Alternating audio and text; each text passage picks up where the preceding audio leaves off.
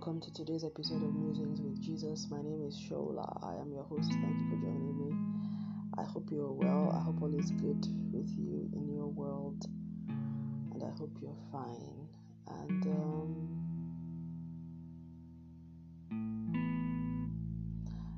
um, I always say this. I don't really have, honestly, I don't have anything like any real thing that I um, would say today other than to just reflect on.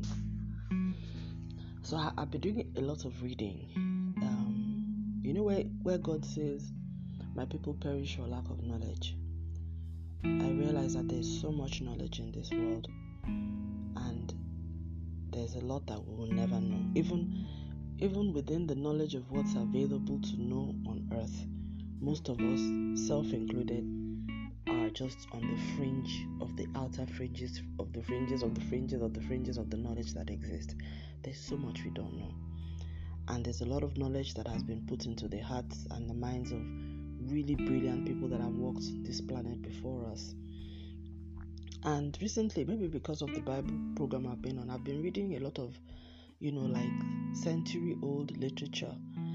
And you know, like things written in the 19th century, stuff like that. And I, the profoundness of the clarity of the thought of some of these philosophers, thought leaders, you know. I mean, let's not even talk about the Bible, which is about, you know, 2,000 years old, but you just find that God really put something inside of man. He really did. And I am beginning to see why the you know, the rebel angels are so jealous of God's creation in man. Because, first of all, God is clearly a very intelligent, infinitely intelligent human being. I mean, not human being, yeah. And what we see in the kind of intellect, intellectual quality that we see in human beings is the little drops that he has put and abilities that he's put in, in, in, in men across the world of all ages and all times and periods.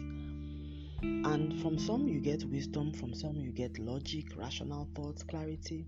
I've been reading some commentaries on the Bibles and scriptures, which apparently there's so many of them online. I now realize that I've never been somebody who reads Bible commentary, but I'm beginning to realize that it's a very good way for scripture to be explained to you, like verses. And it's a good way to study the Bible without reading the Bible because somebody, you're hearing somebody comment on it. It's almost like, you know, the sort of thing we hear on social media where people, you know, watch a video and then they do a commentary on it and they're like, oh yeah, did you see what happened here? And you find out that those commentaries, they're always really useful because they talk you through the process and they do the thinking for you. And then all you have to do is follow their line of thought and you agree or you disagree and whatever. So, but it breaks it, things down for you. So, I've never been a Bible commentary reader, but I was really fascinated with all the commentaries I was reading, and there were many of them were very spot on. You know. So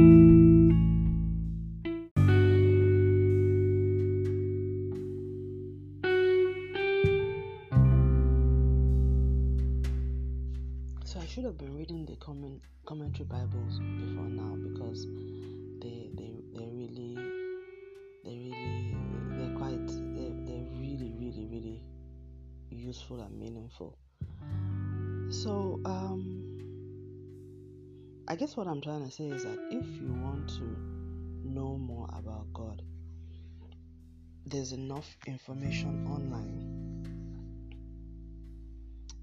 you know for people to help you through that process. And i think a good link that you can find is biblestudytools.com if you get onto that site and you use the search engine and say google bible commentary or comment you know just or commentary on the gospels. You'll see lots of material coming up that you just have to click a link on and you read them. Really really useful material that i read through yesterday. I was very blessed and encouraged by reading them. So I I thank God for the journey that I am on where I am sort of getting to know God a little bit more and you know just having this sort of interactive relationship with His Word and um, discovering things about Him, about His kingdom. God seemed to have really been very, very intentional and purposeful in His plan of deciding who were going to be His children. And you know, I, I was reading a verse um, about the elect of God. That's in um, Ephesians 1 3 to 4, where it says that God has chosen us in Him before the foundation of the world. And I was reading some commentary around that and trying to understand that. And then, anyway, there was a whole intellectual conversation uh, and debate on that. I won't go into the details or bore you with that, but it just seems that God was very intentional about this entire salvation thing. And um, even though there are many things we don't really understand about why why do some people receive the gospel, why don't some other people receive the gospel, I I I don't know how to say this, but I you know there's a scripture that says he predestinated us to be conformed to the image of his son Jesus Christ.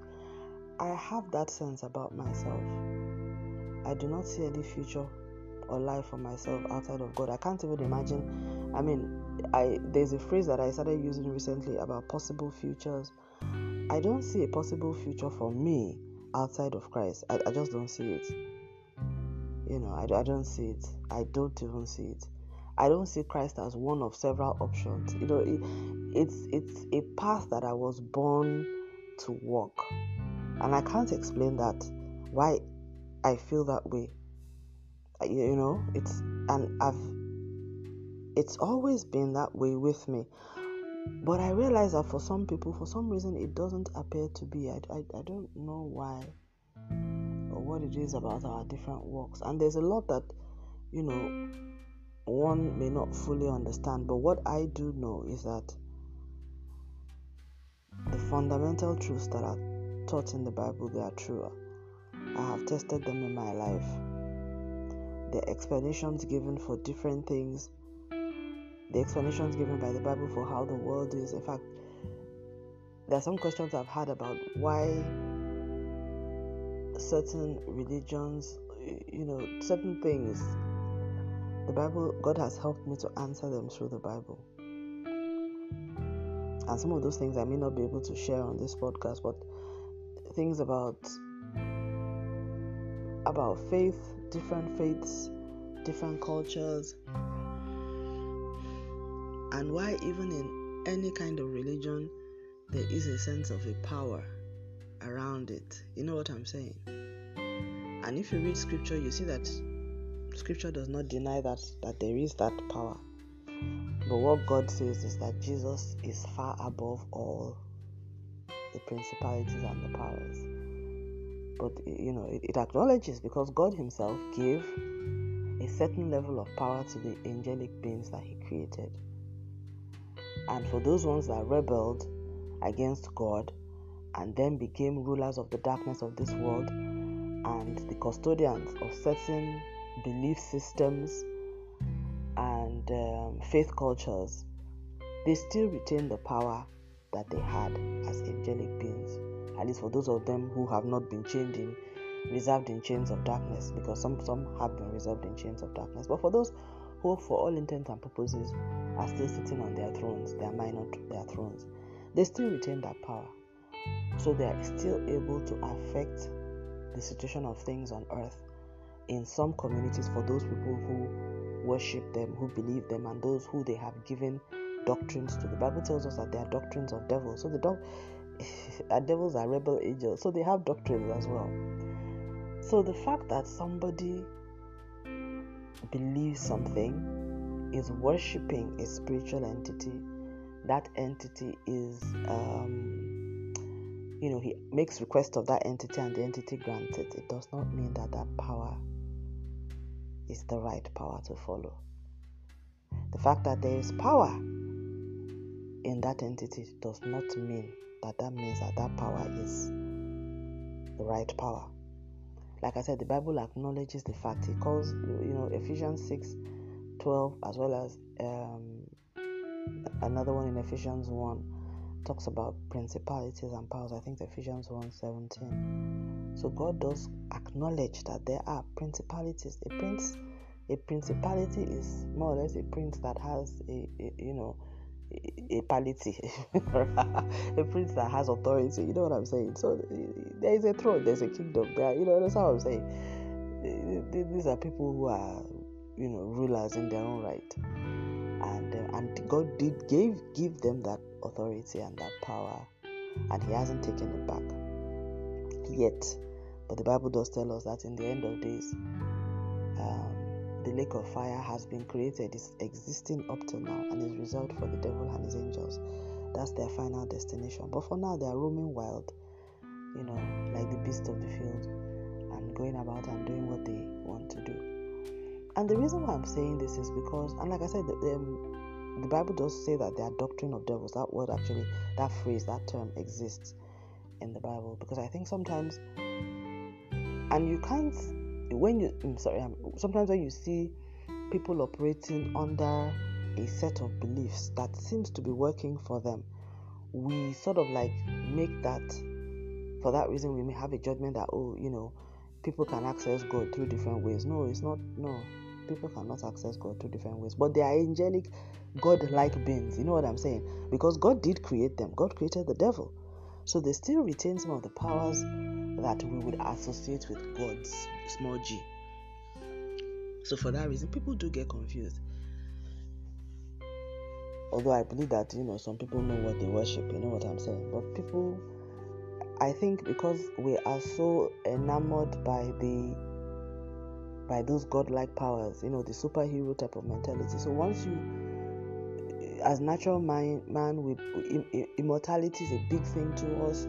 Things like being able to see the future, you know, raise the dead, you know, things that are seem impossible in the natural realm. We are naturally fascinated with those things. So, if we come in contact with any being that is able to do some of those things, or appears to be able to do it, or even when is able to do it, or has done it, or does it, most people on the earth would be swayed, except you are someone who has had encounter with the Most High God and with the Word of God, and you have the doctrine in, in you to know that yes, this is the power of an angelic being, but it is not of God.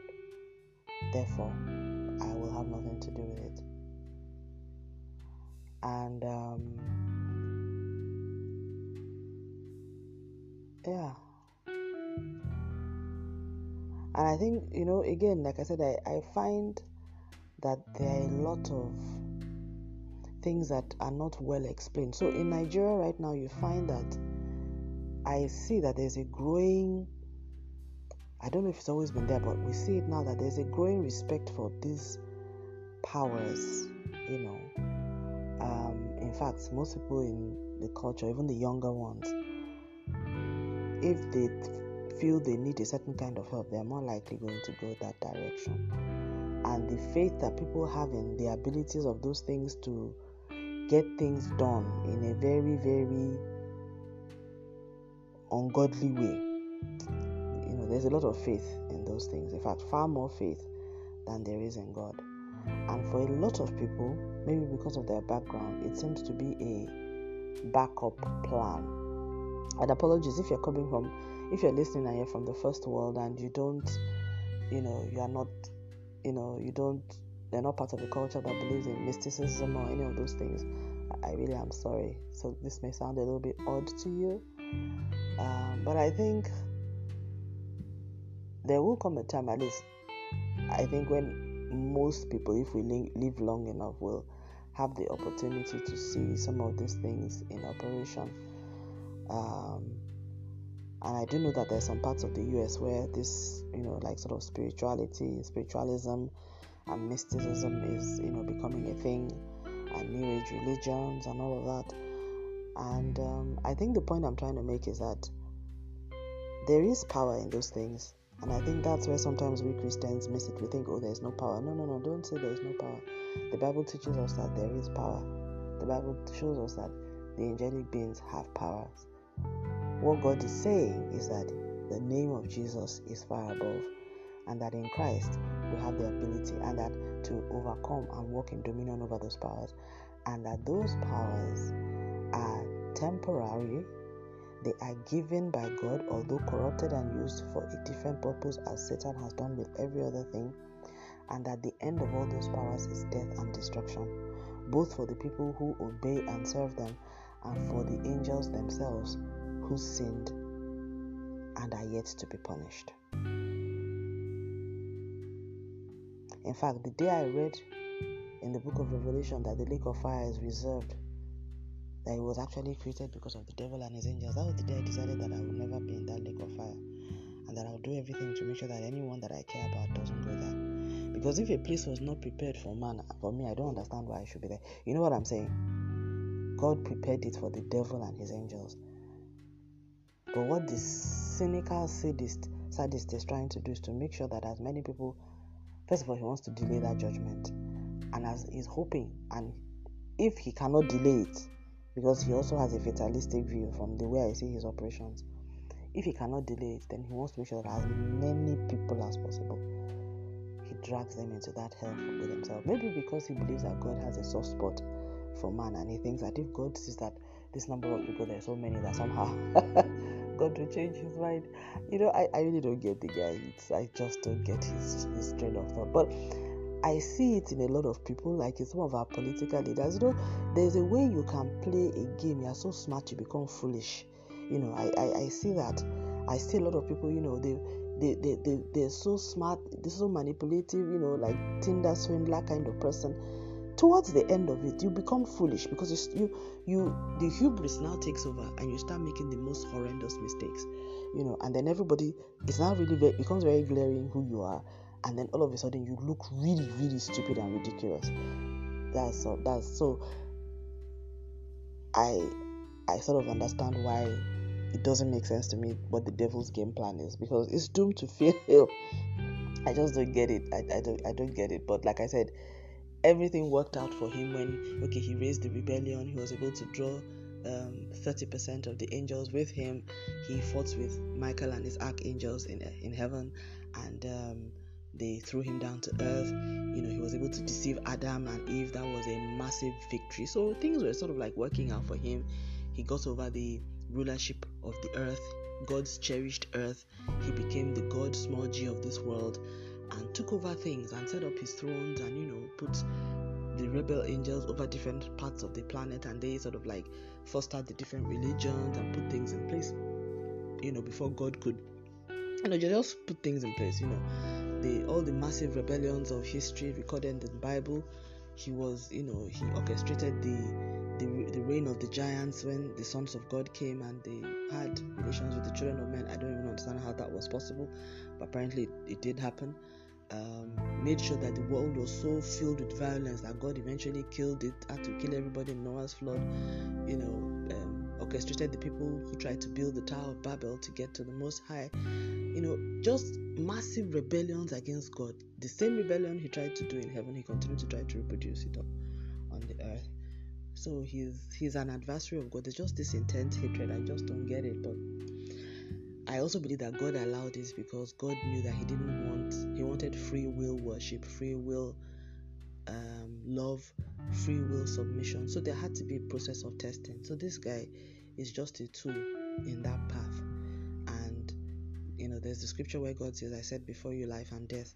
And, um, you know, but I urge you to choose life. And that choosing of life is the choice to walk with Him and to obey Him and to bear the sacrifice and the burden of being and the persecution as well of being a follower of Christ. And where I'm going to end this musing, this is I, I, I really love it when I do these musings because this is just a musing. So you can see it's not structured in any way, but that's the entire that's what this is all about. This is just free flow conversations. But we're learning through the process. I'm learning, God is teaching me, and I hope you're learning as well. But I think the core thing that I think the Holy Ghost is trying to teach me as I'm speaking and I'm listening to this myself and hearing myself speak and the words come out is that what we must never forget is that what I must never forget is that the devil is so transactional. He's very transactional. And even in the music industry, I mean, I always have this conversation with my husband where have you noticed how he pulls people up in entertainment industry, music and art? He takes them really up to the peak of things and then he flings them down. Have you noticed that? He's doing that to the career of somebody right now. I won't mention the names, but that's just how he operates. The Bible, and that's why God said, The blessings of the Lord it makes rich, it adds no sorrow. Why would God say that? Why would that there be a verse that says, The blessings of God of the Lord maketh rich, it adds no sorrow? Because there is a blessing in quotes that makes rich, yes, but it comes with deep and intense sorrow. That's the anointing that the devil and his angels have. The Bible does not deny that power.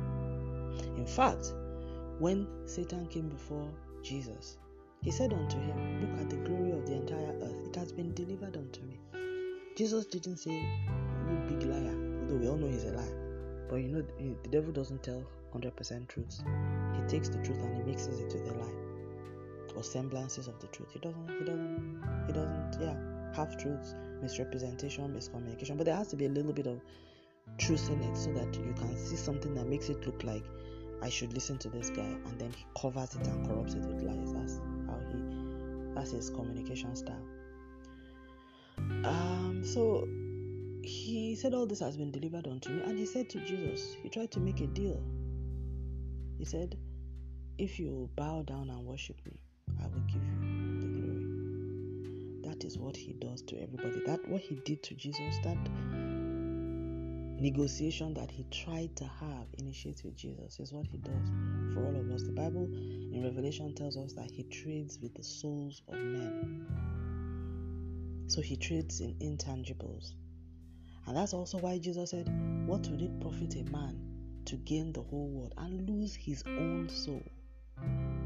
So while the devil offers and his angels, not only him, they offer us tangible things, benefits on earth, social status, political position, material blessings, beauty. Well, not beauty really, but then he can offer you um, fame. Yeah, he can't, he can't do anything about beauty other than plastic surgery.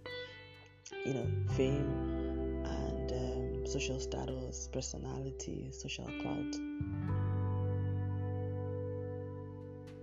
While he offers all of that, he what his so he trades he offers he offers you tangible benefits but then he takes intangible things from you things that and that has to do with things that we cannot see but that are more value than what he has given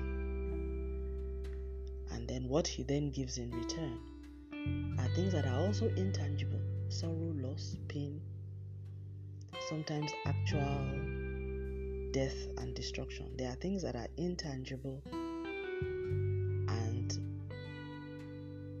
many times irreplaceable as well.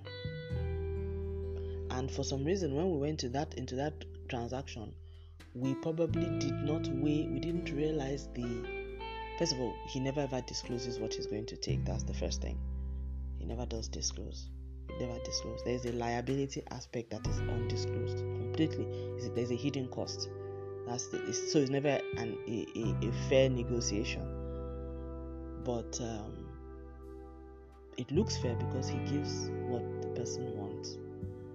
But there is something else he's taking has added to that tangible benefit, which is undisclosed. And people from the African part of the world or who are aware know that this is how he operates because that's just it it's undisclosed. Uh, there's always a, there's always, there is always a hidden, very negative cause that if you were, had been aware of, you probably would have thought twice before taking that tangible benefit. That's why people get addicted. You know, the whole addiction process, drugs and everything, it delivers a kick. But the way the devil operates, there has to be, you know, something has to be taken from you in a way that you lose control, your your latter case is worse than the because that's he how he is. A scorpion stings, you know, eh, you know that's how he is. He can't you can't give what you don't have. He's evil. Everything that he touches, that he gives, is evil, is corrupted, it steals, it kills, it destroys, it maims, it torments, it oppresses, you know, it robs, it you know, it defaces, it diminishes, it you know everything that you can imagine that is you know that is bad it does that. So i think i'll just leave it there and um, so I, I think my key reflections on this point is that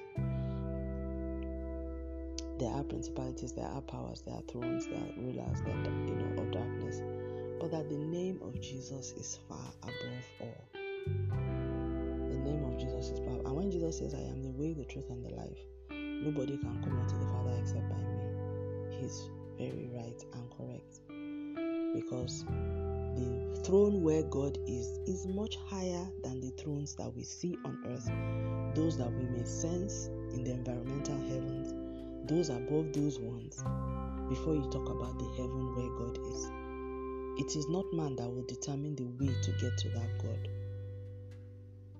The appointed Savior that God determined is Christ.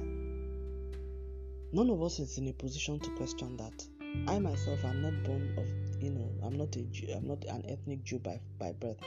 Ordinarily, I shouldn't be believing this, but I have received that Christ and I have seen his power in my life. And everything that he says about the Word of God, I have seen it to be true about this world, about how things came to be. And most especially, he's a good God. So it makes sense because this earth is clearly created by a God that is good.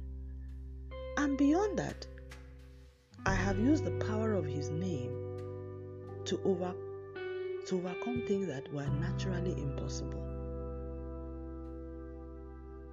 I have seen him, I have lived him, I have tasted him, and I have also seen evil. So I believe him. I believe him. I believe his version of the truth. I trust him. My prayer is that may we all get to that place where we believe, we trust God, and we where we get to that place where we see Him as He is, and that God gives us our own personal testimony. I mean, for Paul, the apostle who saw Jesus on the road to Damascus, you can't tell him that that Jesus wasn't real. He had that really real experience. And even though I may not have seen Jesus physically, I have seen him in every other way that it that counts. So I have seen him in the realm of the soul. I have experienced him in the realm of the soul, I should say, seen him in the realm of the spirit. I've experienced him in the realm of the spirit, and I have seen him change things naturally for me on earth.